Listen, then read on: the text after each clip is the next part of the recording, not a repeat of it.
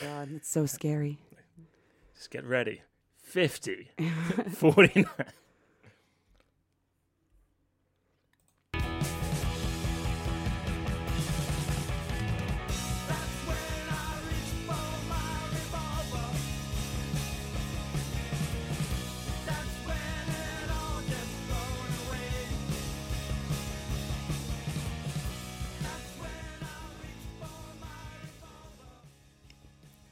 Back, coming to you live here from inside the Market Basket.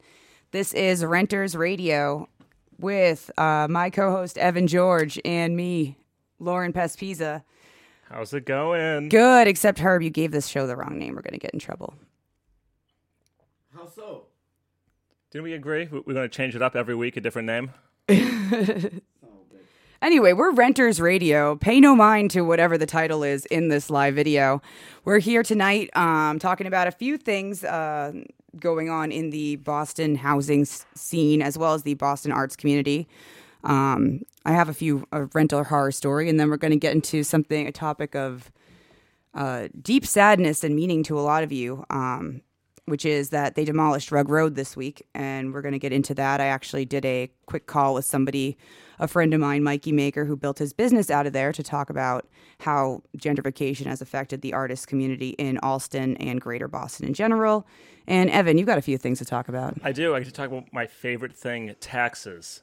And I promise you, I'm going to sex them up. By the end of this show, you're all going to just love taxes. He's talking about sexy taxes over here. All right.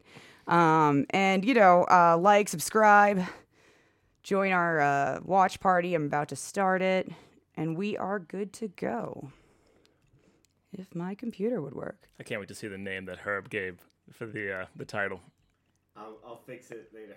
We will fix Yeah, that we'll fix after. We'll fix production. It in post. We'll fix it in post. That's what I always say. We're still new to this. Um, hopefully things uh, go okay with this phone call. But anyway, I actually have been reaching out to people online about their personal experiences with terrible landlords, and uh, gotten a f- quite a few interesting responses. I wanted to read one um, today.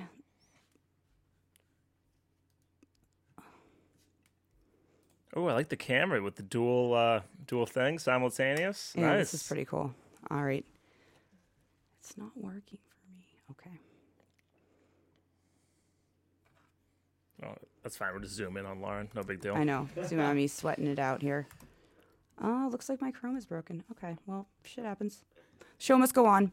Anyway, so today I want to talk about, first of all, um, terrible landlords and kind of crazy stuff that happens to people in the Boston renter community. Um, I got a really kind of interesting story that uh, was sent to me, but I have to keep it anonymous for now. Um, so let me get right into it. Now I have a watch party going. Sweet. Did All you right. share with me? Am I invited to the party? Uh, I'm gonna try here. you are the party. Yeah, you pretty much are the party here. Um, You just say that because I buy you all alcohol. yeah, I know. He brings the beer. I bring the stress. Okay. Now you're invited. All right, we'll figure that out. Anyway, I wanted to read this off because this sounds actually pretty typical for a lot of renters in Boston. And um, I actually got a lot of crazy stories. And it seems like in this case, it ended up, you know, no one died, nothing terrible happened. But it's kind of striking how you can be taken advantage of and you know pay your rent on time be a good renter and still have to go through some really stressful situations um, so this was submitted by anonymous it's about a renter uh, renting in brighton and uh, i believe that they are fine now so it's nothing to worry about but i do want to pose a few questions at the end about why this is okay um, if there's any lawyers listening please feel free to chime in so what Anonymous said was For two years, I lived in what was, unknown to me, an illegal sublet, complete with a falsified lease to make it look legit. When the authorities found out, I had two, three weeks to vacate, which what doesn't sound fun. Um, and it was super frustrating. Uh, she was living with a random girl and her husband that she'd found advertising a room for rent on Craigslist. They were broke, and 700 a month seemed great in Brighton. I agree. Um, that's not a bad deal, especially for only two roommates. Uh, the fellow that she thought was her landlord gave us a lease that looked legit. I guess he lived in Florida. They never met him, but somehow the building management found out that he was actually the tenant and that their lease was a completely illegal sublet. So the management company gave them three weeks to vacate and put their own tenant in there. Um, from what they remembered, the management company it was called Marco Realty. I don't know if anyone's familiar with them, but it sounds pretty typical. And you know, it just I wonder that if somebody lives in and pays rent in an apartment for two years on time, no problems. Why would a management company even want to kick them out? I would imagine because they want to bring in somebody else who they can charge for more rent. Now, th- there's something that you see on billboards a lot. So on the show, Lauren and I are going to get this down so that w- when we give you advice, we know it is the 100% legal advice. But I do know that there's always a saying that we tell renters, and that is a landlord cannot evict you from your home. Only a judge can evict you from your home. And what I mean by that is if your landlord is saying you have to leave in two to three weeks, that's not really a power your landlord has. It does have to go through a court system. But wouldn't you need a lawyer to fight it? In perfect world, yes. However, and we're going to plug them after the show. We'll plug them right now. That is why City Life, uh, they get hundreds of these a day, and their constant response is every Tuesday, Jamaica Plain, 7 p.m., no appointment needed. You go and see them. They have lawyers on staff to help you out to answer all these little questions. Well, that's really good. We're definitely going to have to t- get more of their advice for all these horror stories that I've been hearing, and hopefully um, push for more protections for tenants from stuff like this. So I appreciate the story, Anonymous, and I'm Yeah, glad it ended up working out. Um, but it sounds pretty. It's this is something we've all heard before and had to deal with. So uh, I hope that we can do something about it in the future and push for laws that you know provide public defenders to anyone being evicted, um, and also press charges on somebody giving you a falsified lease. There was no repercussion for that sketchy landlord. That doesn't make any sense. No, of course not. And also, you said something at the beginning, and so I went to uh, Dorchester Not for Sale, a um, housing advocacy group, last Thursday, and there was this uh, group here. I'm going to save it for like the victory at the end. But what he talked about was how they use shame to get renters to either give them more money or to leave. Right. And so even just that phrase of "I'm a good renter," it like it inflicts this self pressure of oh I have to follow the rules, even though everyone else, like the landlord, everyone else is in violation. It's like this inward shame of I'm the one who has to follow the rules. Right. Don't do it. Be a bad renter. Be a bad renter. F them. Be a bad tenant. Kill your landlord. um, so another thing that I've been sort of thinking about and wanting to talk about for a while, well, ever since uh, this week, um, in my beloved community of Allston, uh, one of our favorite buildings has recently been demolished. Um, a lot of you may know it as Rugg Road. And it's actually one of the reasons I started doing this show and speaking out against gentrification in Boston is because there's been a collective loss of creative artist spaces and basically the heart and soul and community in Boston. And um, Rugg Road was one of the epitome of those special spaces in Allston. Um, after parties, art, music, shenanigans, creativity, and it was all against this like backdrop of like you know brutalist industrial warehouse space in the heart of Allston. Everybody ended up there at some point if they hung out. I don't know if you ever ended up there. I'm not really invited into artist studios. You and Herb are gonna like up my cred quite a bit in terms of the cool parties I get invited to. I've been hanging out with the same people for 20 years. Okay. Well, if you ever went to like cool local music shows and got invited to after parties or were involved with any sort of creative people in Boston, um, you probably ended up at Rugg Road. It's been around since I think like 1982. And a lot of amazing music, art companies have been started out of there, and everybody has a story from there. Um, most, some of us don't even remember a lot of the times we spent there. Some of us, some of us got arrested. Some of us recorded albums. Some of us started companies, and some of us just had epic parties. Um, this week, the building was demolished. There were pictures all over Twitter. And from the rubble will grow two six story buildings containing 265 rental apartments and 2,500 square feet of retail space, plus a five story automated parking garage. A robot parking garage, if you will. A piece of our hearts has been bought for 31 million. Another part of this complex, which is 30 Penniman Street, was sold for 17.4 million. The property was approved for 46 unit residential condominium building with an above ground level parking for 42 vehicles. Six of those units will be income restricted. And um, it just reminds me of what our friend Dave Tree once said, who's kind of a longtime punk rock legend and promoter of many a show over at Rugg Road, which is that, you know, he said he thinks there has to be a migration out of Boston, Cambridge, and Somerville because by artists and musicians in order to survive because the rents and real estate madness is run amok. No one can afford to be here anymore. I actually, uh, you know, had a lot of friends who have been mourning this online and walking by the building and snapping photos and like getting a lot of feels about it. Um, Tom Tipton from Out of the Blue posted, and another one bites the dust. The world famous Rugg Road, Allston, Never mind the creative energy that used to flow out of that place. On a personal level, when I first got to Boston back in, se- in 77, that's where I learned how to work on British cars. Seriously, there ought to be a farewell party going on right now in the parking lot. You're my boy, Blue. Right? and then actually, one of my old roommates, Digi, posted about it. Honestly, living in this building, the maze of a hallway and stairs around the warehouse you had to use to get to home base, the smell in the place from cigarettes and dog shit, the hundreds of insane parties with world class talent, the robberies, the horrendous landlord that sued me for twenty five thousand. I-, I knew I loved this place since the time I first came to Space Loft, and the smell of PCP wasn't foul enough to keep me from staying there till the next day watching DJs play in a warehouse in a city I'd previously thought to be entirely sterile. Rest in peace. I'll forever miss this building. So will everyone.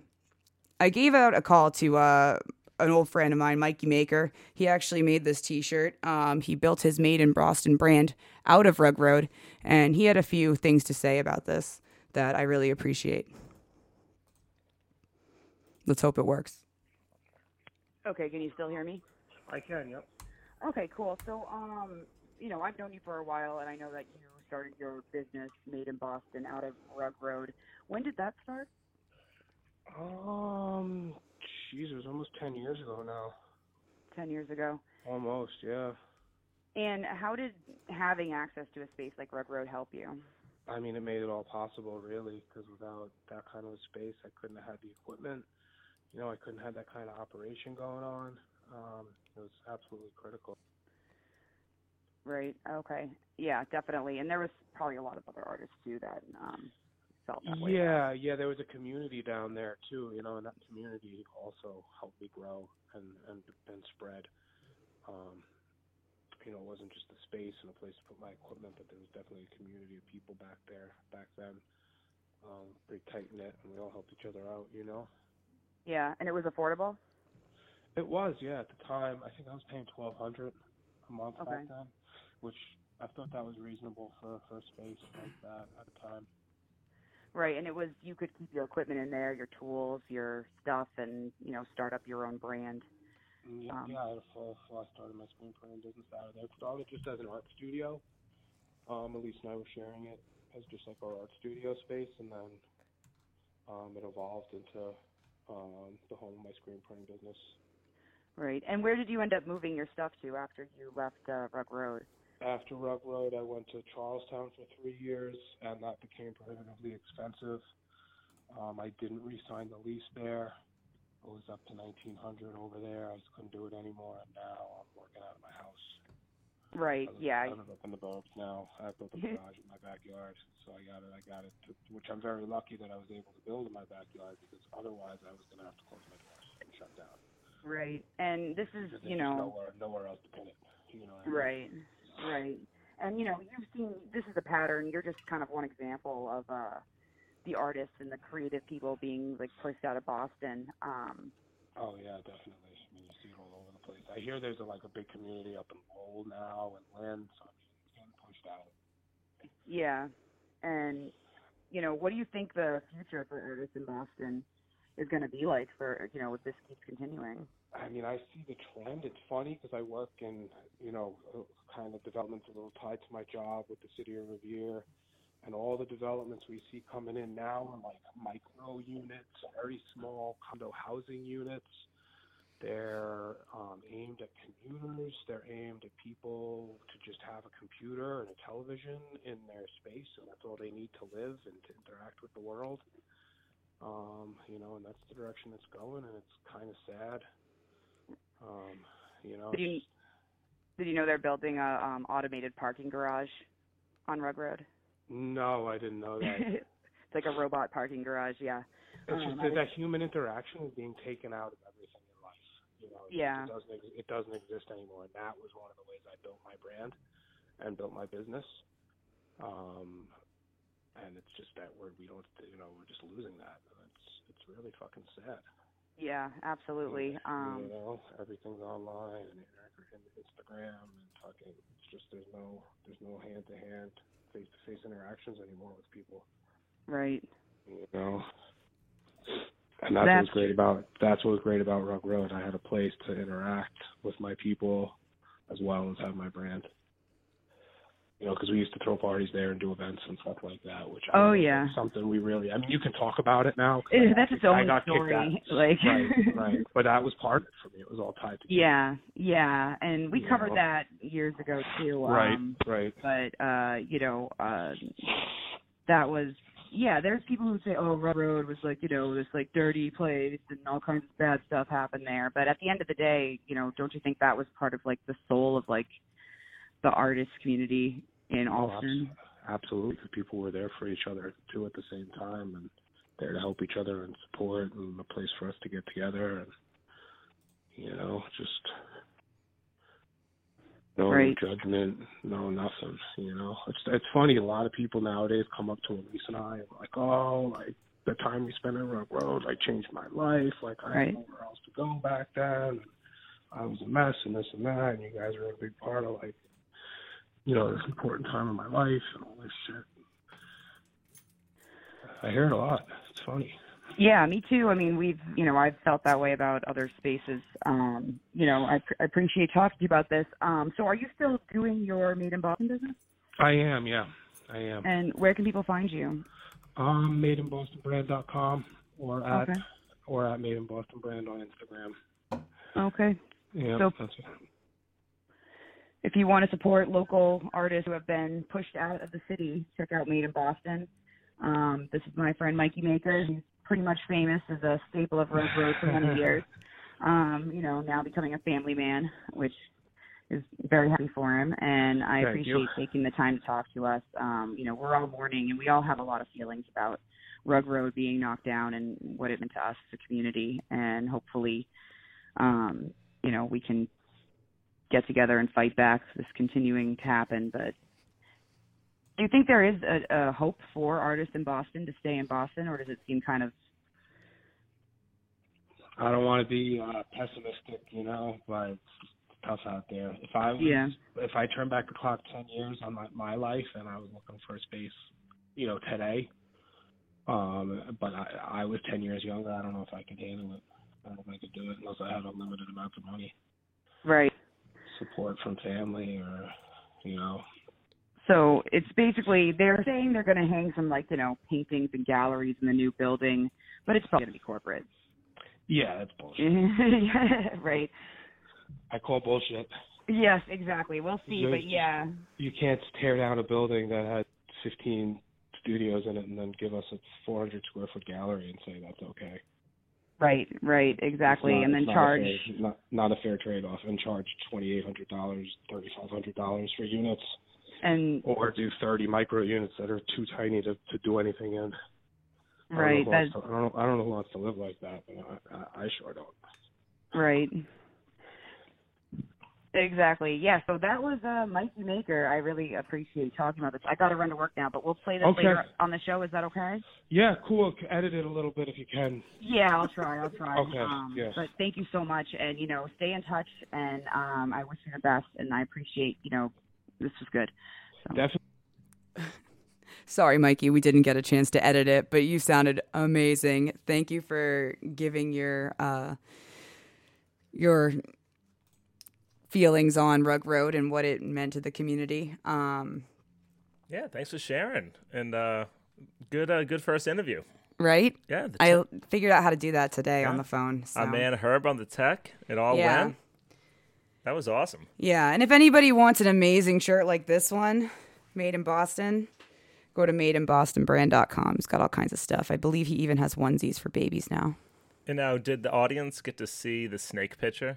Oh yeah. Can you Um, explain the snake picture real quick? well, uh, that's one of my oldest pictures from Rugg Road. And for the people uh, who'll be listening to this later on the podcast, during that interview, our man Herb dropped in a photo of Lauren, definitely with a bunch of weed smoke around. That was some cool effects with a like I don't know, fifteen foot python around her neck. Yeah.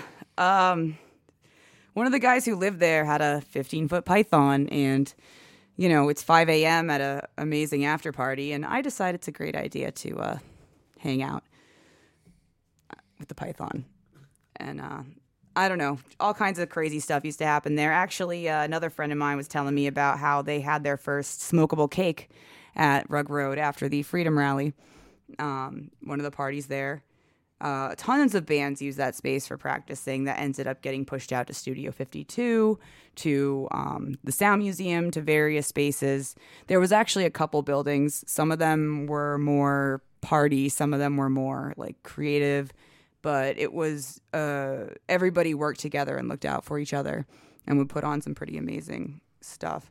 So, RIP Rugg Road.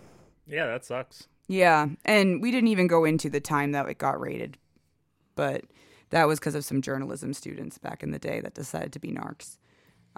But now they're offering in a 265 apartment, which will all be two to three grand each. Yeah. Eight of those can be for artists that meet the area medium income requirement, Which nobody makes. which nobody makes. Um, actually, so he, he said three quick things I wanted to highlight. One, I really appreciated how he was talking about the lack of human connection and how when you break up those communities and everyone just becomes kind of like slowly more alienated. Yes. like he described his process, and I'm going to get to this in a second. Like going from Allston Brighton, and then because of development, having to move, had to go to Charlestown, and then the rent was too high, and now working at home, and that like outward migration shift. Yes, and just like Dave, is is Dave Tree Studio now out of Norwood still? Where is it now? I don't know. I don't know where. It was Watertown, then it was Norwood. It happened to a lot of friends of ours. Um, and we can't even keep track. Just like you said, there's a big scene in Lowell. Um, we have a few friends that ended up moving their stuff up out to Lowell and doing stuff out of there because the rent's way cheaper than Boston. But it sure is hard to get to places. Jarva, we miss you. Come back to Boston. And uh, two fun things about the group that owns it. So it's called the Michael Organization. They're they're based out of New Jersey. They are Right. the largest owner of low income properties. And what this whole like thrift is is if you promise to build a certain amount of what's called low income housing, you just get really just free money from the federal government. So it's really our own tax dollars which then are given to these developers to then break up the community that doesn't want this development, which then ends up breaking everyone apart. So, I mean, they're only building 17% affordable units. Yes. So to qualify for this, and it, it varies a little bit by state, it's anywhere from you need to provide 13% affordable to 15% affordable. But the word affordable doesn't mean what we think it means. No. It's based out of what's called. I didn't plan on going into this. Um, I spoke about this before at some developer meetings. Um, it's called area median income, but it's not the actual median income of the area it's in. It's created by HUD at the federal level. They loop in over 100 cities, some of which aren't even in Massachusetts. They're in New Hampshire, they're in Rhode Island, to jack up the median income, and they use over six figures as the average median income. Which most artists in Boston totally don't make. And so, out of the what 265 housing, 34 of those will be labeled affordable. Half of those are going to be reserved for families that make 100 grand, and then another 20% will be 80 grand. And then by you actually get down to the amount of money, like 50 grand, which is still decent, about four of those units will be for people who make 50 grand. Right. It's all a hustle. It's all a hustle with our tax dollars. Yeah. Um it was it's and this is just kind of the same pattern that's been happening with it happened with EMF, it happened with Rugg Road, happened with uh, Studio 52, happened to a bunch of different places that we've seen shuttered over the years due to gentrification and the lack of affordability in Boston. And it's really sad to see all like my friends who are doing really cool stuff get pushed out and to not have these like meeting spaces, to not have these places to like enjoy each other's work, to party, to be connected to each other as humans instead of just, you know, having to drive all the way out to Wilmington, wherever. Um, And speaking Lowell. of, speaking of driving, you like that good professional pivot? Now I'm going to go to to the tax thing? Oh yeah, Evan has to talk about some sexy taxes. I do, but before we go there, thinking, uh, speaking of driving, did you see the Spotlight team from the Boston Globe? Their big thing this week. No. So Spotlight, you know, the movie that everyone saw based on a real thing. It's like the intense research division of the Boston Globe, the ones who broke the, I'll call it the whole priest scandal, quote unquote. They spent this entire week talking about traffic in Boston. And every single issue for the last week was all about why is the traffic so high? Why is the traffic so high? And I'll be honest, I read I read like their first two deep dives. I didn't read the rest. They came out with a top 10 and I'm going to circle this back. This all goes about how people have to go from Allston Brighton to Charlestown to working at home. So, what do you think the one of the biggest reasons is for all the amount of traffic in Boston? All the Ubers and Lyfts. Ooh, that was good. So that made their list. So they created a top 10 list. Out of those top 10, the number one reason why traffic is so high is because no one can afford to live here. Right. Like speaking to your friend, And the- wants to drive in. Yeah, and the commuter rail is like pretty terrible and slow, and the trains run, don't run on time. And that's number two. yeah, is we don't have a good public transportation system. right. For some reason, those two things didn't make Boston Globe's top 10 reasons. What were their top ten reasons? So they just state the amount of vehicles have gone up in the last five years without really explaining because the rent is too high, so people have to live further away and then commute. And then they spend sometimes making fun of lawmakers who drive. That's a waste of Five car Flaherty. Yeah, five car Flaherty. One thing they point out, which is again just meant as like catnip, but I even I fall for it. What do you think is the most ticketed vehicle in Boston? You can't cheat and look on my computer screen. Um, like the make and model No, no, no. But and if he's still watching, uh, taxis. I don't know. shout out to my brother Drew because he might know the answer to this. It's UPS. Oh, And there's one specific UPS um, truck. I'm not going to get the license plate, even though it is public, but it's on the Boston Globe. 1,500 parking tickets over the last four years. so wait, this one. This one truck. Um, 1,550 over the last four years. But guess what? They actually have a deal with the city on it. And the deal is they will never put a boot on a UPS truck. So this is all So they'll just keep paying and Yep. paying and paying, but they still got to go deliver the next package. Correct, but it's all the, the price of doing business. But anyway, for the Boston Globe out there, the top two reasons is not because lawmakers drive their cars in or this one UPS guy just is going ham with the tickets. It's because people can't afford to live here and because we don't invest in public transportation, which is now my segue to the fun, sexy taxes. Sexy taxes. All right. If you've been reading for the last two months, it's the MBTA is broken. We need money to fix it. This has ranged from a $9 billion plan over the next 10 years to a $52 billion plan. And then that always segues to, well, how are we going to pay for it? And there's two ideas about how to pay for it. One of which is a gas tax. Ugh. As, as Herb can probably tell you, Is that what happened in France? Ooh, Her- there you go, Herb, going international. So a gas tax is exactly what it sounds. It is an increase of the price of gas, which no politician wants to pass because all this does is put the burden on raising money for the MBTA on the actual working class. About 40% of American families can't afford an extra $500 expense if that's like a broken vehicle or medical payment. So every time you increase the price of gas, that actually hits working class people.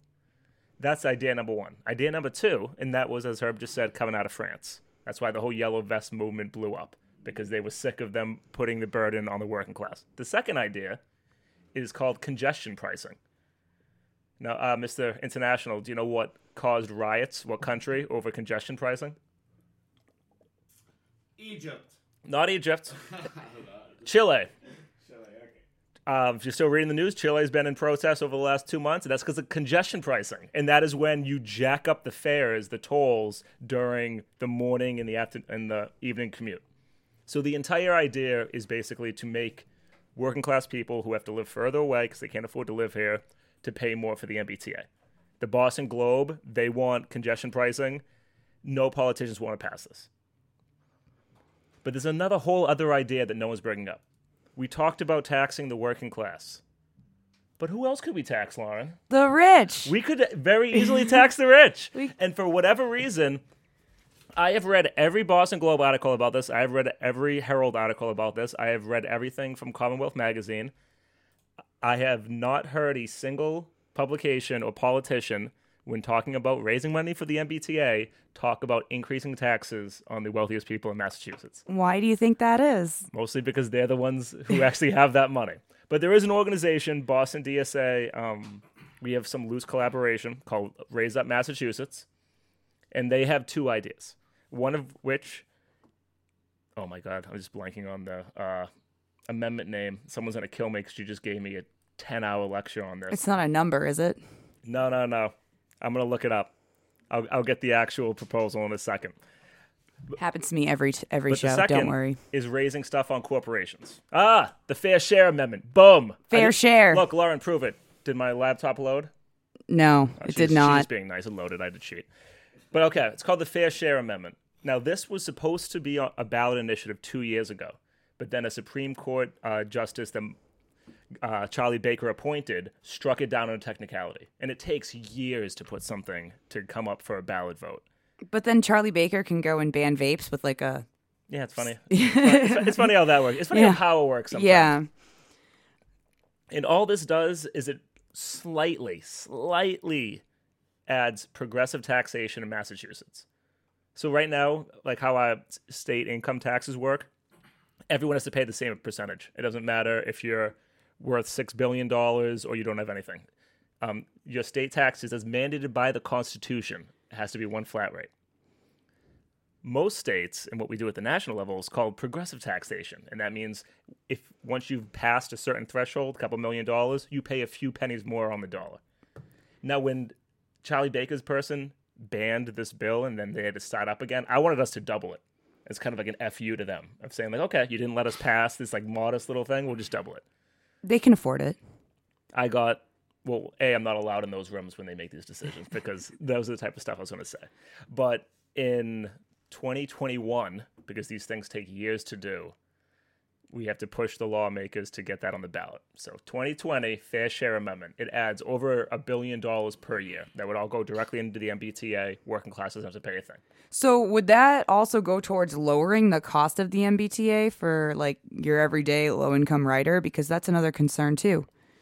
It is, and um, shout out to DSA member and Cambridge elect councilman Jivan Sobrinho-Wheeler. He made national press, uh, I think, a week ago because while in New York they're paying two hundred and fifty million dollars to add more police to make sure that no one jumps the turnstiles.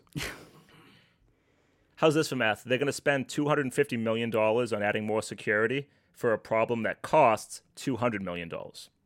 It's a jobs program. It is a jobs program. We could just teach people to build solar panels so we don't die in the coming apocalypse. If we really wanted to make a jobs, pro- I didn't plan on getting this here. If we really wanted to do a jobs program, rather than making sure some fourteen-year-old high school student who's lost his pass can make it uh, to school, and rather than tackling him and having six people for two hundred fifty million dollars to solve a two hundred million dollar problem, Right. Again, you can all do the math on your own time. We could just teach the police to build solar panels. Wouldn't that be nice? Yeah. I mean, we could do the same thing for ICE. And I should have been using that time to uh, look up the second thing. But the second thing we can do, which doesn't have to wait until 2021, last thing that I want to talk about for the sexy tax segment, is to change our corporate tax laws.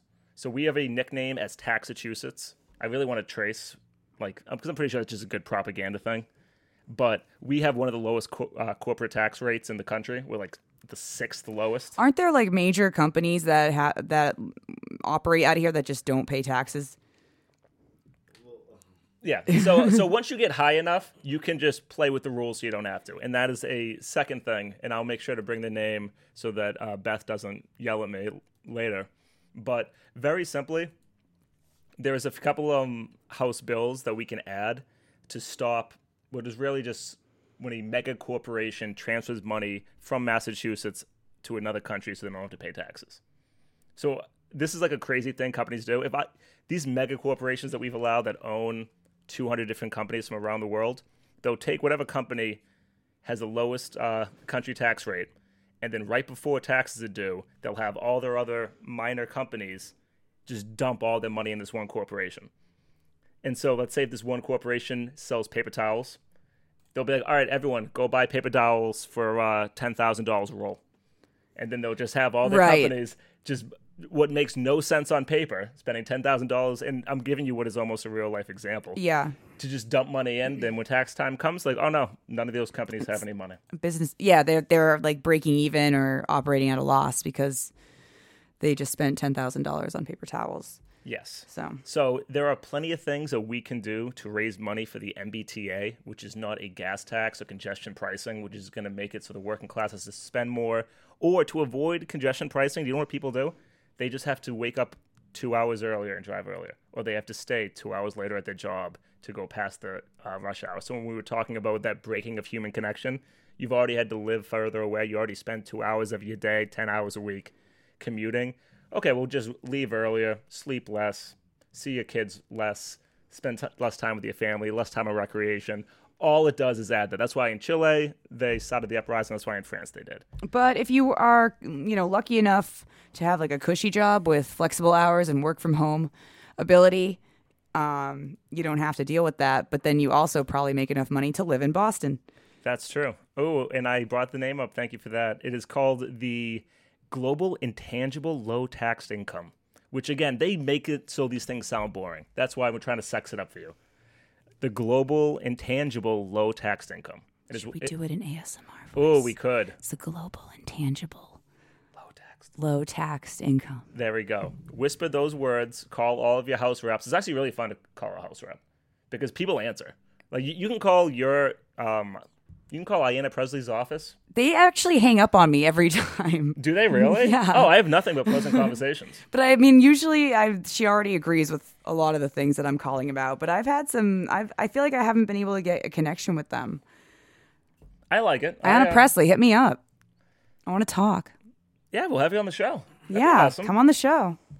I don't know. I, I might end up asking you some some kind of harder questions, but uh, global intangible low tax income, and then also having more corporate disclosure, so that we can see internally when you're buying paper towels for ten thousand dollars a roll in Bangladesh. Yeah. Oh, transparency. Yes. Wouldn't that be nice? So those are the two things we're going to try to get done in 2020. 2021 Fair Share Amendment. Get ready. What else you guys got? Oh, we have some crazy plans for taxing the rich. The, the hard part is so the House just basically decided nobody wanted to touch this issue, so they punted it until next year. Okay. Which I'm going to get the math really wrong, but your city budget, especially Massachusetts, once those things are passed, I'm not sure what we actually use in terms of like the actual cash on hand that goes into bank accounts. But what so many cities do is they just kind of milk off that interest. Just like, you know how, do you have a savings account? Let's not talk about my. Let's not talk right, about my right. bank accounts. All right. I mean, they've kind of gutted how much like you and me can actually make. I remember when I was a kid, it was like six to eight percent for Really? yeah. Like I, I remember having a little banking notebook when I was in middle school, and then all of a sudden they decided, oh, actually, let's just gut all that, so people now have to go uh, play with their money at the. That's what stock markets are for. That's what the stock markets are for. but uh, Robert DeLeo ended up punting this. So what I just oh, DeLeo. so what I just told you is going to be the big thing really in January, but I guess because they didn't pass it in time, Charlie Baker is going to be able to almost have line item vetoes of the entire budget. So if you don't get this passed at a certain threshold and if Matt Miller is watching, feel free to uh, message in the chat to uh, correct anything I'm saying. Uh, DSA buddy of mine who like uh, he started a um a nonprofit that really just monitors the state house. It's called Act on Mass. So everyone out there, uh, check them out, follow them on Twitter because we have the least democratic state house in the entire country. How so? So let's say there's a vote. Do you imagine that they write down who voted yes or no? I would assume so. Yeah. Would it shock anyone listening to learn that we don't do that?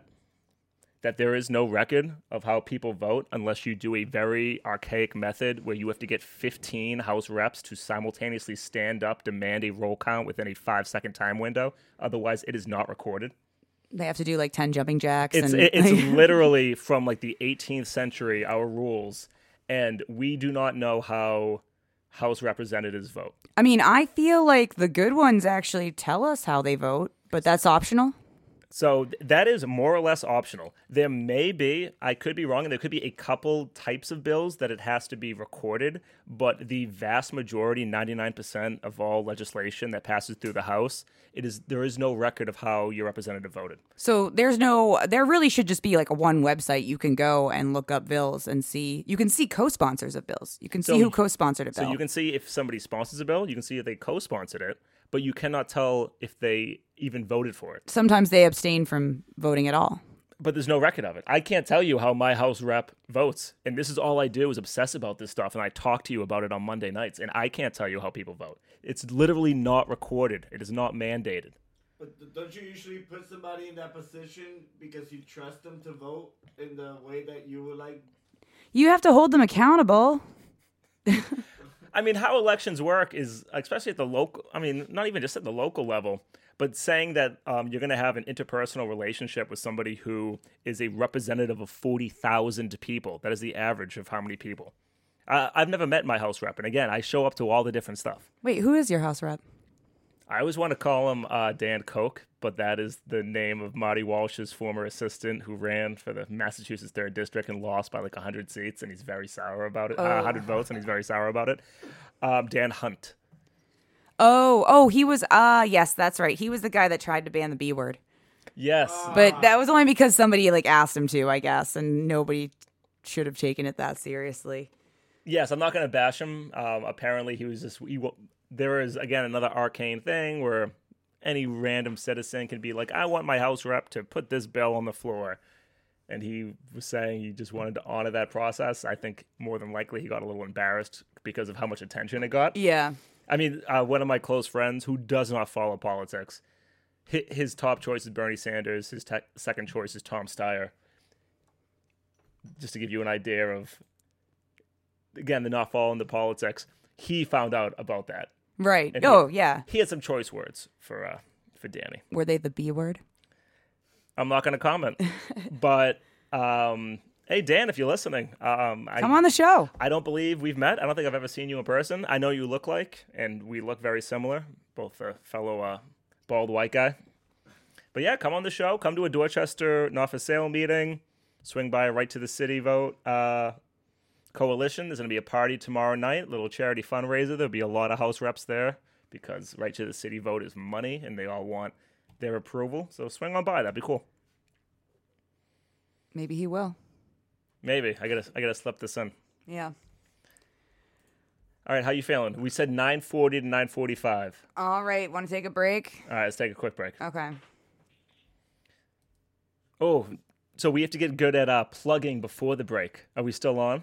We're still on. What are we plugging? I know that I'm plugging. Well, Duffy's written is kind of convoluted. So.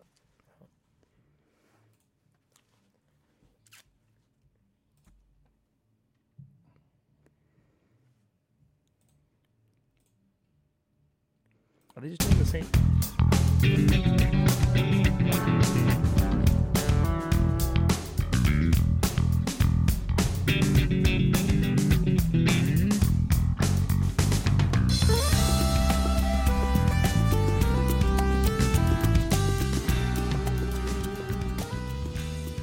We're back here with part two of Renters Radio.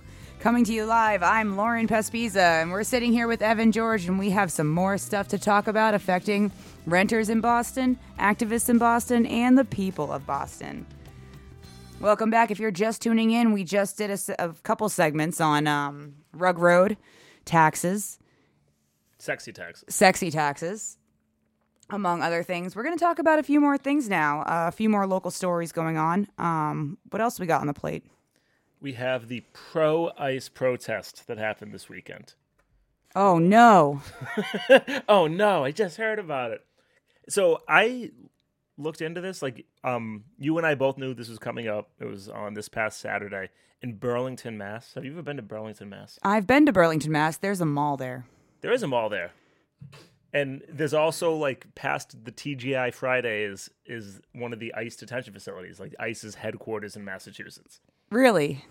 And it's it, the same people that did the Straight Pride parade, and then along with this woman who she wasn't allowed to speak at like Bentley because clearly if she's going to go speak at a pro ICE rally, she probably says some things or maybe promotes a little bit too much white nationalism. I'm sure she had some comments after whatever recent shooting there was. Uh, Michelle Malkin, have you ever heard of her? I hadn't heard of her until I was uh, tipped off that she was doing this, and uh, sounds like an asshole.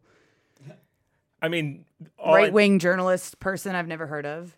someone I've never heard of who tried to speak at a college campus just so they would say no, so that then she could highlight that her views are being censored. Oh, free speech, free speech. No, what do we do? Not free speech. But she found an audience at the pro ICE rally. And now, the most disheartening thing of me looking into this was that, according to the Boston Herald, which is right leaning, Yes. pu- puts the crowd at about 100 people, which to me is actually pretty scary. That That's a lot of people for a pro ICE protest in Burlington, Burlington. Yeah.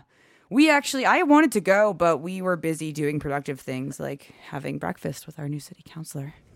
yes. Sh- shout out uh, Shout out to- Congresswoman elect Liz Breadon. Yes, that was far more enjoyable than hanging out with a bunch of pro ICE assholes.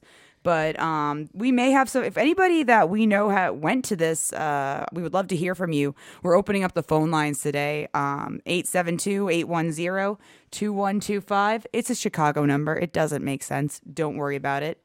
Oh, shout out Chicago. I love Chicago. Yeah, 872-810-2125. Um, you know, you looked into this after. And so was there any arrests, any violence? What actually was it? Who was there? So this was actually so hard for me to look into. There was maybe actually, unfortunately, a few of these across the country. So I would start reading about something and end up being. I think there was one in Texas. There was one in a different location. All on the same day?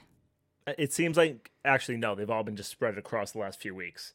But the fact that the Globe didn't run a story about this, or this didn't get more attention to me, I, I don't know. I it, it- that hit a little bit of a red flag. But I'm going to read you some of the the highlights, courtesy of the Herald, which now put up a paywall if you use your laptop, Yeah, there, there is a paywall for the Herald, but but not if you use your phone. really? Yeah, if you just so so everyone knows this little hack, just go through your phone, the Boston Herald app, and I can bring up all the articles. Oh, okay. All right, well, shout out Herald. Yeah, don't give them money. No, oh uh, yeah, we should do a deep dive into what happened to the Herald because um, when they declared, I think they declared bankruptcy, and then they were, got bought out by a Sinclair type.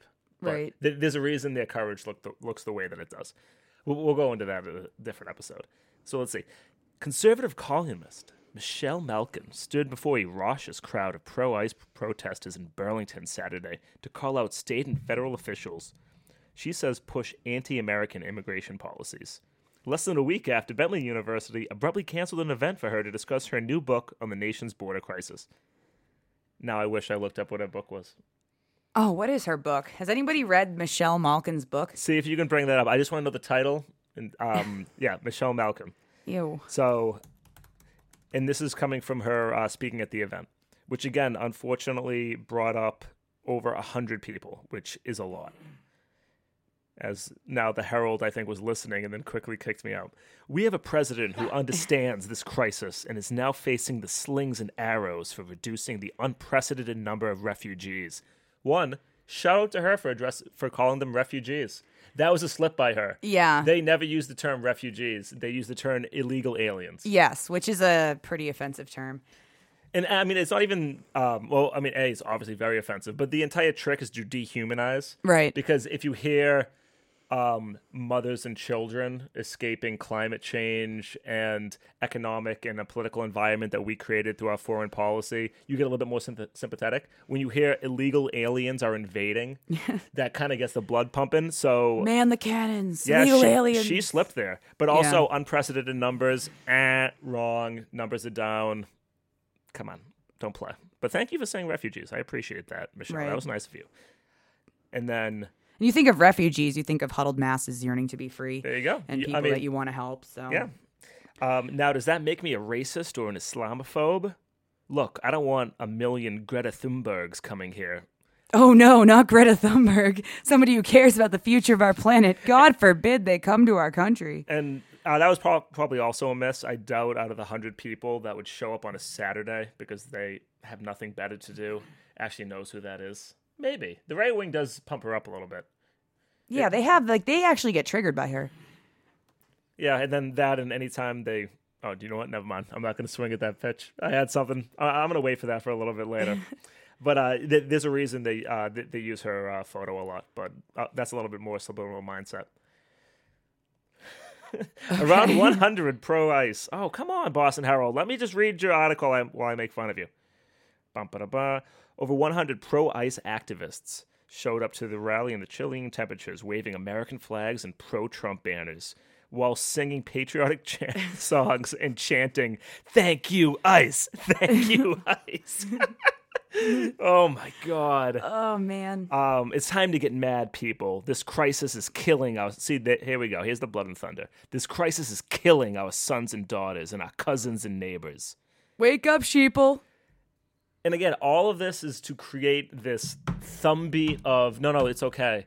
If you're gonna stand on the border and just start firing rounds because people are coming, I mean, it's an invading mass of aliens. Right, So, right. that, so that's what you do.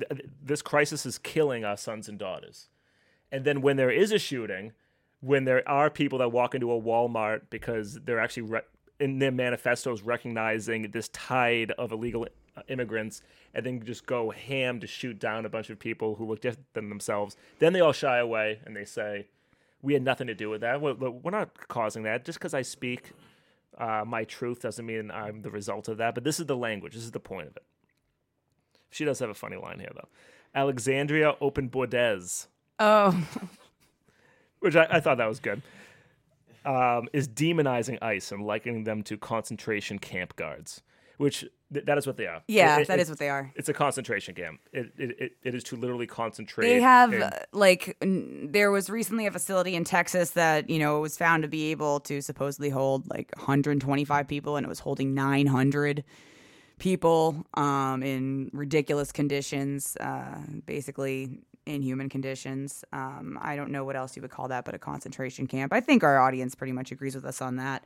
yeah, But it, I am surprised there were a hundred people there. That's alarming. That's from the Herald. that's from the Herald. Were they blowing up those numbers? I wonder. I don't know. And um, honestly, it it was a little weird for me in Lefty Land that uh, that event didn't get more attention, probably because Burlington, Mass, is very far out. And it was a very cold day.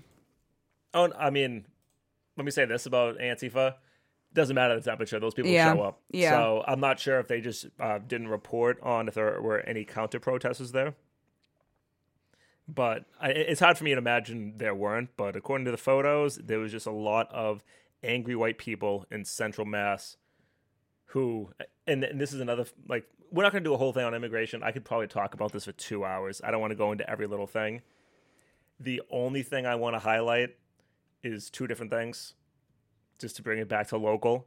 One, for the people out there that say, well, why don't they just um, do it the right way? Just stand in line and get it.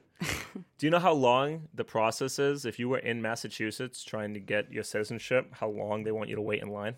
What the average wait time is right now? Uh, it's years and years, right? It's about four years. If you can, if you qualify at all. And doesn't it take a bunch of money too to get an immigration lawyer So, and um, it, takes an incredible amount of money, but right now there are 33,000 right? uh, immigrants trying to get a, the proper uh, documentation so they can just live their lives in this community. So for the people that say wait in line, they are waiting in line. And something that you also come up a lot in Massachusetts is judges that are getting pissed off with ICE because ICE knows that people are trying to get citizenship. They're trying to do it the right way. Right. So they just wait in the courthouse and then they get people who are, again, trying to go through the process, grab them to deport them. Right. And a lot a lot of times it's for things like driving without a license or something really minor because they weren't able to get a license. Yes, correct. Because they also have to commute long distances because they can't afford. I mean, like just going to at most Boston restaurants or bars late at night, uh, working the kitchens. And if you're just really honest with yourself, you have to imagine most of the establishment you frequent. I don't care how much money you make. There are people there who are undocumented. It just is. Period. Right. And they also have to travel. They also have to commute. And because ICE is ICE is like the lowest barrel. We might talk about my history maybe a little bit later. I have friends who are police officers. I have friends who are in the military if you were working for ICE, that means that basically the local mall said that you did not meet their fitness requirement to be a mall cop. So these are the people who then think, "Oh God, we gotta go catch some aliens." All right, why don't we just wait by the courthouse because, and we'll just grab some grandmother who's trying to get um, a re up on her citizenship. Hopefully, she'll have a gap, and then bam, now I don't have to actually go out there. Right. and they can meet their quotas and consider their job done. Um, though a lot of judges have been standing up to that, and some have even gotten in trouble for that in Massachusetts recently. Um, there was that judge in Newton Yeah. um, who stood up for immigrants, and people got really upset about that. Um, but you know, as somebody who isn't really a big fan of the criminal justice system anyway, I think right on, use your power for good to protect people. Yeah, it feels weird championing a judge, but if you uh, if you're gonna have judges, that's a that's a good way of doing it. Yeah. The um the last thing I want to say in this because we're not gonna do a whole immigration thing. Oh, actually, you know what? No, I'm gonna I'm gonna save the the technocratic uh weird Evan stuff. And there's actually one more funny thing that she brings up in this article, if I can quickly find it, and that's that she actually I want to get the exact quote, so everyone's gonna bear with me for half a second. But she links this back to the founding fathers, which is the conservatives' funnest thing to do. For whatever reason, they only remember like the fourth grade class they took, where they can they can name Benjamin Franklin, they can name Thomas Jefferson, and then maybe that's it. So she gives a shout out to the founding fathers, which the liberal part of me that I haven't killed yet wants to instantly challenge because there's nothing in the Constitution about immigration. No. The founding fathers did not write anything in the Constitution about immigration. All of that came later in the mid to late 19th century to try to kick out and restrict the amount of Asian people coming here. That was really the first time we took a crack at this.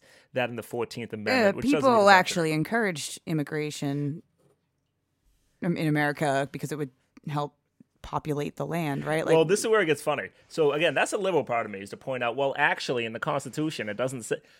But the but the founding fathers were insanely racist and hated immigrants. right. well, even though they were immigrants, Well, yeah, they were the but, but they were the good white kind. right? Um, Or first generation Americans, even though there'd been people living here for and thousands of years. you know what? Because as I was driving here, it struck me that we don't have a Thanksgiving theme. I don't care. No, I know, but I me bashing the founding fathers, even though I know doesn't actually have to do with our historical record of Thanksgiving. It now feels appropriate. Can I read you uh, some of Benjamin Franklin's views on immigrants? Sure, let's go. What's Benji got to say? Those who come hither are generally of the most ignorant, stupid sort of their own nation, and as few of the English understand the blank language. What people do you think he's talking about? Blocking my laptop screen. Is he talking about Native Americans? Nope. Oh no, you're giving him way too much credit. Okay, who's he talking about? He's talking about the Germans. oh no, those non-white Germans, so different from the English. Why should Pennsylvania, founded by the English, become a colony of aliens who will shortly be so numerous as to Germanize us instead of our anglifying them? And so there. And it's basically the same thing. Oh, it's all the same thing. um, conservatives haven't changed their language; they're not clever. Um, which leads me to one remark that the number of purely white people in the world is proportionally very small. All Africa is br- is black or tawny. Asia chiefly tawny. um, the Spaniards, Italians, French, Russians, and Swedes are generally of what we call a swarthy complexion. Wow, Swedes are swarthy. And um, I want to look up his name because he passed recently. But uh, if I had to create a reading list for people, one of the books is called How the Irish Became White. Because as you can see, it doesn't make sense in our current context. Why is Benjamin Frank- Franklin bashing on Germans and French and Italians and Swedes? Aren't they white? Well, eh, in the 18th century, because whiteness is not a defined term. It's not biology for the Ben Shapiro people out there. It is a social construct. And back then, people like me, the Irish and the Italians, we weren't white. We didn't become white until after the Civil War when we they needed to boost their numbers because of the amount of now new citizens, quote unquote, of the black population.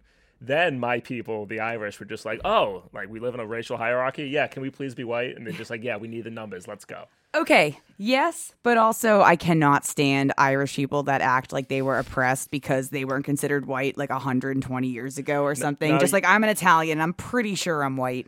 You Pretty sure. Even though I'm Sicilian, I'm still pretty sure I'm white. I've got all the privileges of your average white chick, and you've got all the privileges of your average white dude. And whether or not 120 years ago some guy that was, you know, Anglo Saxon uh, decided that, you know, Irish and Italians weren't white. That's not really racism. That's xenophobia at the end of the day. So you, you don't like it when uh, Marty Walsh uh, goes into communities of color and talks about what it's like to be an Irish immigrant? oh, yeah, because he knows. You think in 2019 that might be inappropriate? But hey, I mean, but back then, 18th century, uh, Marty does have a point. So we were going to spend this Thanksgiving bashing off founding fathers, and also, do you see? Have you seen the play Hamilton? I do I look like I have that kind of money? Was somebody if anybody wants to take me to see Hamilton, I will totally go with you, by the way, I actually- audience. I love musicals. I, I listen to like the soundtrack. you would. I know. Um, you, you know the whole like immigrants, we get the job done. It's one of the songs. And Alexander Hamilton hated immigrants, even though he um, he was what some people would call quote unquote mixed, meaning his. I, He was German and English. Mixed race. oh, but I'm um, Lauren with the jokes. Um, I forget where his father came from. He was some sailor, and I forget what island he was born in. But and then generally, especially back then, if you live in a racial hierarchy, if you are even a little bit associated with a person of color, you still see this today. Those are some of the loudest people to bash because if you live on a ladder, the person that is the second rung up the chain is very, very aggressive against the person that's right beneath them because they really want to create that divide. Uh, Google Alexander Hamilton's real views on immigration. It wasn't as uh, songy and dancy as it is in the Broadway play.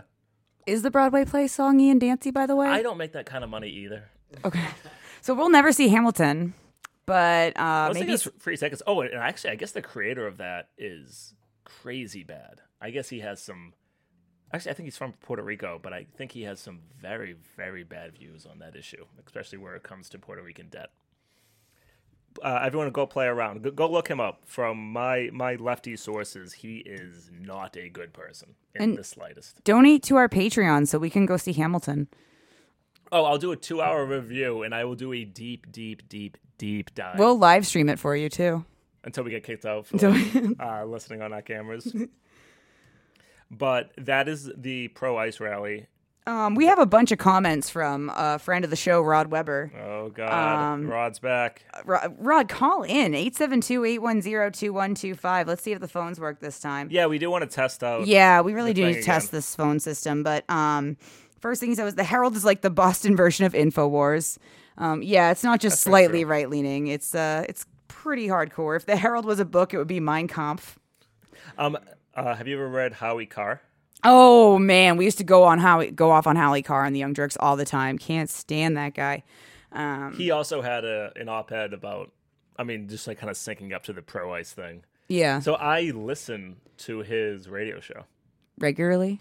I wouldn't say regularly. If um, like I think he talks like three or four hours, and then when they release it as what like what we do podcast form, Yeah. they like cut it into like 20, 30 minute chunks. It is mostly commercials. Yeah. like most con- conservative media, Rush Limbaugh. If you actually listen to If it, anyone wants to sponsor our show, reach out to us at rentersradio at gmail.com and we'll be happy to break this show into 20 minute, 20 minute segments of commercials. or if you don't start paying us, I will start doing ads for Amazon. I will switch sides instantly because I can make a lot of money like for the other people. So we're gonna check that Patreon page two weeks and let's see what it looks like. Yeah. And uh, Even though, no, no, no, like and subscribe us first. We yes, gotta- like and subscribe, follow us on Facebook, all of that. Um, but yeah, we do have to find out how to get some money for this show. Maybe I'll threaten to sing if they don't donate. I feel like that's a pretty solid threat. We can figure that part out. Um, but anyway, uh, he also said um, that actually uh, Article 1, Section 8 of the Constitution is about immigration to establish a uniform rule of naturalization and uniform laws on the subject of bankruptcies throughout the United States. Why are those two things connected in one article? Wah, wah. No, you don't get points for that. I'm still right. But no, but then can you tell me why bankruptcy and immigration are in the same? Oh, here we go.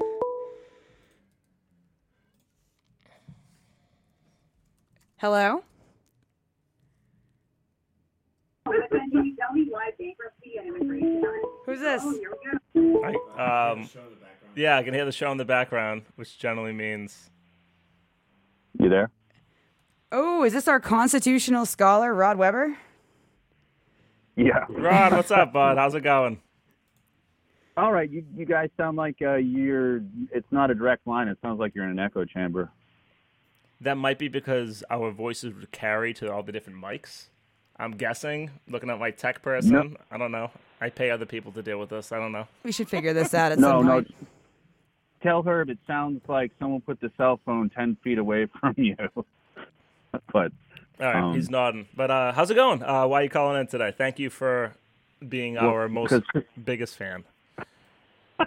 Uh, well, because Lauren just said call in, so I I do everything she tells me to do. That's good. Uh, she gave she gave me the wave. She said come call in.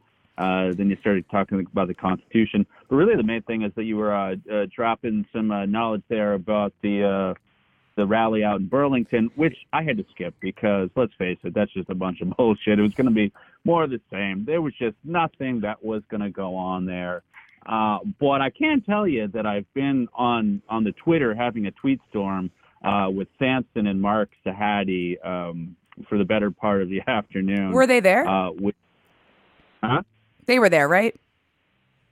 Uh, the, no, I, I I skipped the rally. But but they- Mark they and don't like- Samson were there. I, I can barely hear you. What? Were Mark and Samson at the rally?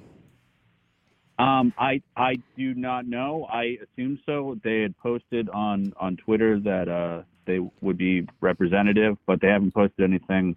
Uh, uh, you know, any any video of the actual rally. Huh. Interesting. Mark- So, uh, Rod, Rod, why do you think um, the left didn't kind of like mobilize around this as we have other issues? Was it because it was in Burlington, or what do you think? Because it was just it was it was going to be nothing. Uh, it, it, it, part this is the, the the ongoing struggle. Really, is that they they want uh, Antifa to come out and protest. It's they say over and over again. This is you know, kind of what they live for. Uh, in order to create the big media spectacle, um, th- that's w- why they do the quote unquote triggering triggering things like having a straight pride parade. Uh, with something like this, especially after what happened in Dallas, I think people just got the feeling that um, it was going to be a bunch of nothing. No one was going to be there, and so why give them the attention? And uh, Uh, Rod, which for, kind of- Rod, for the people that are going to be listening to this later, would you mind explaining what happened in Dallas? Because I definitely want to highlight that as well. Um, so, well, the the quick roundabout is uh, Super Happy Fun America is previously Resist Marxism was previous previously Boston Free Speech. Uh, the core group is Samson Racioppi, Mark Sahadi, Brandon Navom, and John Medlar, uh, who kind of uh, jumped between the different groups. Um, they uh, were very excited about uh, doing this rally in Dallas, Texas, um, which was called Pong. Uh, something on the next generation, people on the next generation, or power on the next generation, uh, something nonsensical like that. And uh, basically, it was just Mark Sahadi and Nat, Brandon Navom that showed up for it. And uh, that was it. Literally, the, the Texas organizers bailed on the rally.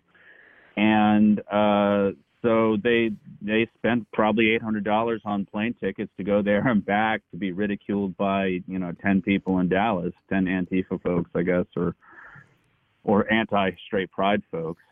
Um, but so you know after that, uh, just kind of expected Burlington to be, Burlington to be nothing. And then today, Samson spent uh, all day uh, bitching me out about my documentary, The Oppressed Majority, which is about their core group, and um, just kind of, well, you know, you know, it's a hit piece, et cetera. And so I said, well, I'm glad you chimed in. Uh, can you explain to me why you feel it's a hit piece? And they just keep going through all this circular logic that, well, you know, if if words are violence, then by that logic, you're violent too, and you're a bigot. And honestly, it's it's disintegrating into more and more stupid. There's there's, there's just no other way to put it. It's just getting more and more stupid. Uh, so without the media beh- behind them to bolster all this nonsense, they really got nothing. So why go to Burlington? Right. And it seems like the only people who covered it were the Herald.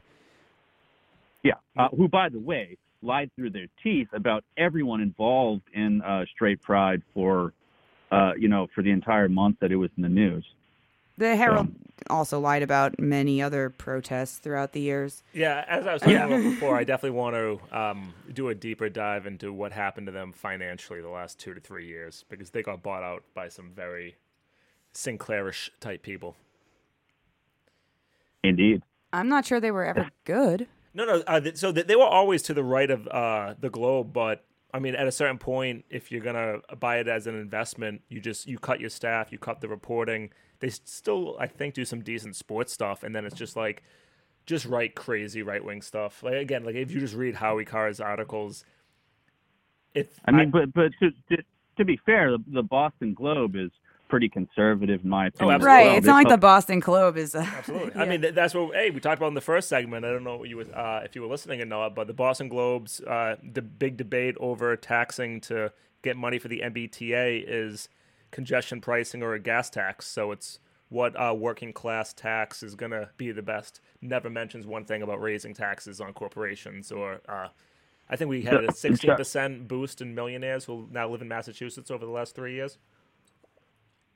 Never Oh, brought up. classy. Uh, so, in, in case you weren't aware of the Boston Globe and my history in conjunction uh, with this particular group of people, in the uh, in the lead up to the Boston Free Speech rally, the big one in August of 2017, they published uh, my name as one of the speakers at the rally.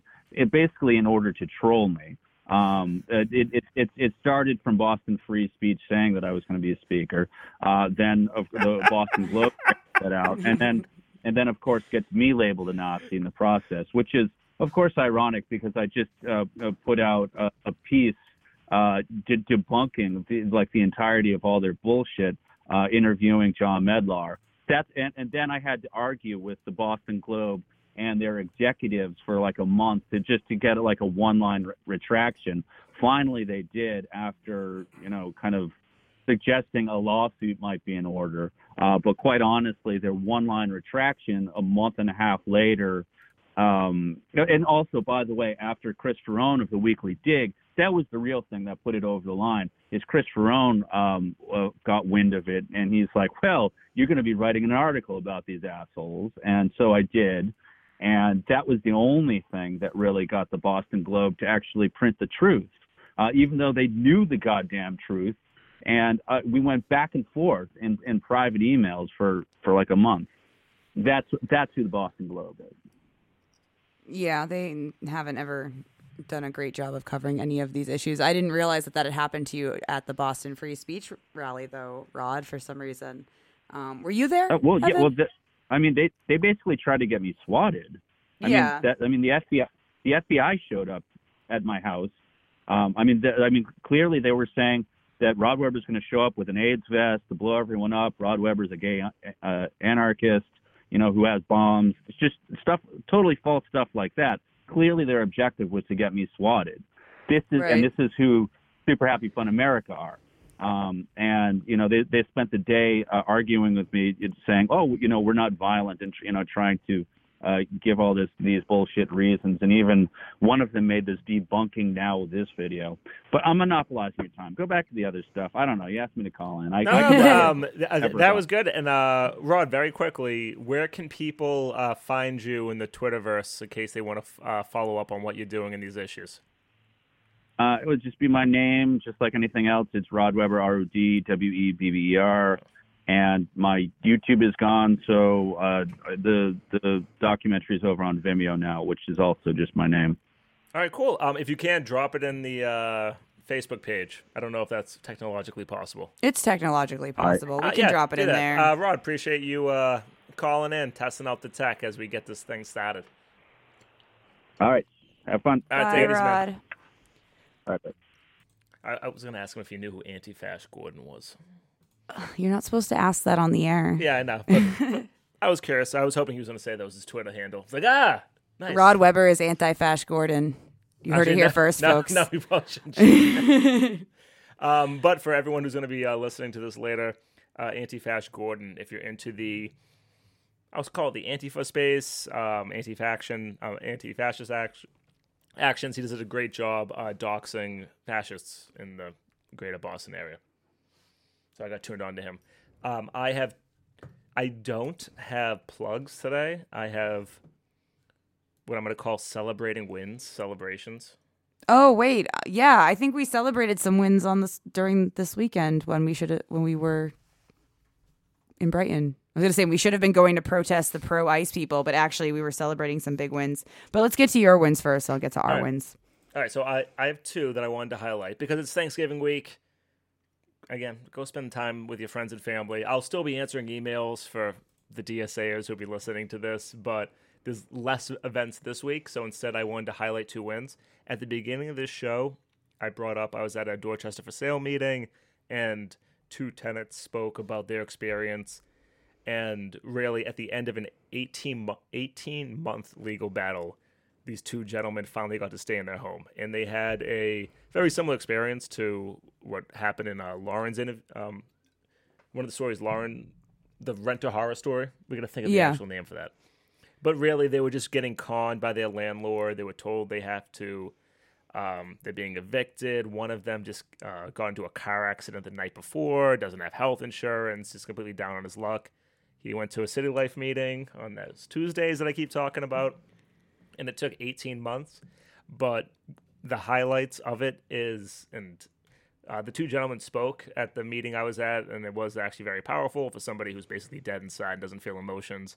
Even I, uh, Whoa. I know. Want to talk about it? No, maybe. but um, but a- as he championed, um, when we fight, we win, and he thanked like all the, the community for helping him in Dorchester, and then also obviously City Life for giving the guidance.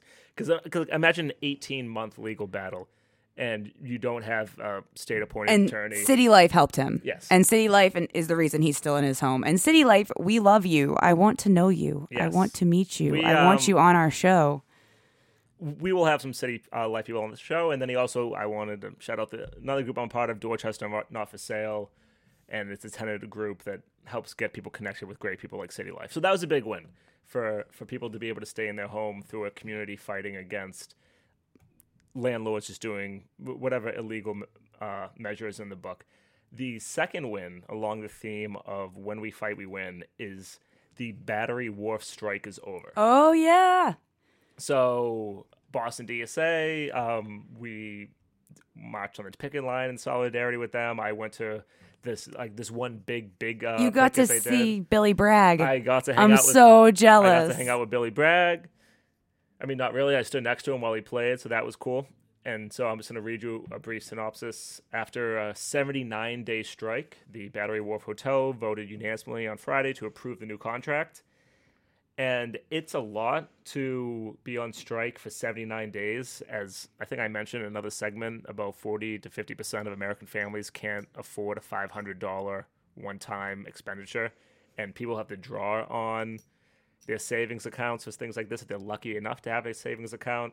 And so, like, it is a huge sacrifice to go on strike, but when we fight, we win. They all stood together and they got some great gains that some of which you would just assume should just be standard, but they got a 37% increase in pension contributions. They got six weeks of paid maternity leave. They got a pay increase. They have a five year job guarantee for immigrants if their protected status gets evoked, because one of the reasons our immigration system is so jacked up is by design. So then people have to rely on visas, work visas. And if I have a work visa, I'm less likely to c- complain to my boss about things like sexual harassment. I'm less likely to go into my boss's office and ask for a raise if my residency, me staying where I live, is dependent on this job. So they got a five year job guarantee for immigrants if, again, that status is revoked. And then one of the big things they got is an alert system for housekeepers in case they are sexually assaulted on the job, which again is things that you would hope, but if you uh, follow labor actions, especially in the hotel industry, sexual assault of the housing staff is a huge, huge issue. And they also now are going to be allowed to keep a registry of guests that are accused of sexual misconduct and possibly even banish them from the hotel. or maybe uh, press charges, or press charges. you'd think. So I didn't bring this up, but part of um, what it means to be a sanctuary city is it just lets people use the local law enforcement process to get things such as if I'm being sexually assaulted, I can press charges. The, uh, I'll highlight it another time, but one of the major reasons that people want to live in a quote unquote sanctuary city, or the consequences of not, is if I'm being sexually assaulted and maybe somebody in my family, and this does happen, like 16, 17 year old uh, girls are being sexually assaulted, somebody's getting sexually assaulted at their office, and they don't want to go to the police because they're afraid the police will talk to ICE. So instead, they just live with it. And that is the consequence of uh, living in the shadows. That is what people want. The uh, 11 million. That's what undocumented people. those protesters who were supporting Yeah. ICE actually want Yep. is for people to not report their rapes because they're afraid of getting deported. Yep. That's how much of a And- bunch of assholes they are. and their brains are so cooked that for some reason they think that that keeps them safe. yeah, I, it's But but, but no, it, it's really just so for things like that. So um, again, going back to the wins, shout out to um, the Battery Wharf hotel workers. You did an incredible job. It was an honor to pick it alongside of you. Yeah. I'm jealous. I missed those ones, but Yeah, it went on for quite a while. I'm glad they got. It did seventy nine days. Yeah, it's a long time, especially it starts to get cold. Um, we have a couple wins, or I've got a couple wins in my local district of Brighton uh, to talk about. We were just uh, at breakfast with uh, our new city councilor, Liz Breadon. I don't know, she hasn't been, she's serving yet, or she gets, she has to, she's elected. You have to be sworn in. Right, but we had a little breakfast, and uh, we were happy to see some people she appointed to be working for her. And one of them was our other friend, Lee Nave Jr. He is now her policy director Which is awesome. I which so is happy. amazing. Um, awesome. yeah, so happy for him, and so happy for the city of Brighton, and happy to be living in it with that team working together um, to better serve the community. They're far more focused on affordable housing than anyone else that's been representing that district has been in a long time, and. Uh, Lee's got enough policy wonky knowledge to Mm-hmm. certainly do the job. And then her campaign manager, Kate, is now chief of staff. Yeah, which and is awesome. She's amazing. And um, Michelle Wu is going to be gearing up to challenge Marty Walsh in 2021, and she is good on housing. She's called for the abolishment of the BPDA, and Liz is going to push her even more left. I really hope so. You know, I I do Michelle Wu. I like her. I like her, but there's issues, and I'm not going to get into the better Michelle than- Wu episode right now. yeah, We- we- there there'll be an episode on that. Maybe we can push her more towards our side in the long run. I hope so. Um, but still better than Marty, that's for sure. Oh yeah, would definitely be an increase, but we'll we'll talk about. uh I'm trying to now to give her. a I can't title. wait to cover that mayoral Sure. run. That'll be fun. Um, all right. I have no more plugs. You want to tell people how they can support the show? Are you telling me what to do? I am just asking if you'd like to. Yeah, I would like to. Otherwise, I'm going to my, my deep archives here. Wha- What's in your archives? I'm Oh, curious. no, Let's not I- go into his archives. Let's save that for another episode. Anyway, we've been uh, Renters Radio. This is like our third episode, um, November 25th. We'll be back next week, Monday, 9 p.m. You can follow us, like us, support us in a bunch of ways. Um, you can, you know, we're on Twitter, Facebook, Instagram at Renters Radio. Donate to our pa- Patreon, patreon.com, ash, bleh, patreon.com slash renters radio. Also like and subscribe to our podcast. We're on itunes and spotify and a bunch of other stuff as renters radio. Um, leave us a review. Reviews are really important to get up there. So just even a couple sentences of that were awesome. We'll Five get up stars. to yeah five, Five stars in a review to support us. Uh, email us at rentersradio at gmail.com if you have any stories or contributions or ideas or just want to be heard on the show, this show is for you too. We always love guest input, um, especially somebody besides Rod Webber, though we love Rod Webber also. Um, and we'll be back next week at 9 p.m. And hopefully, we'll be covering the Harvard strike. So stay tuned. Well, hopefully Harvard uh, caves and meets the demands before the strike happens. Assuming that's definitely not going to happen. But we can also cover that. Oh, but you can go to the picket lines with me on December 3rd, the following day. Is that a date? Absolutely. Let's do it. All right, we'll be back next week. We're Renters Radio. Bye bye.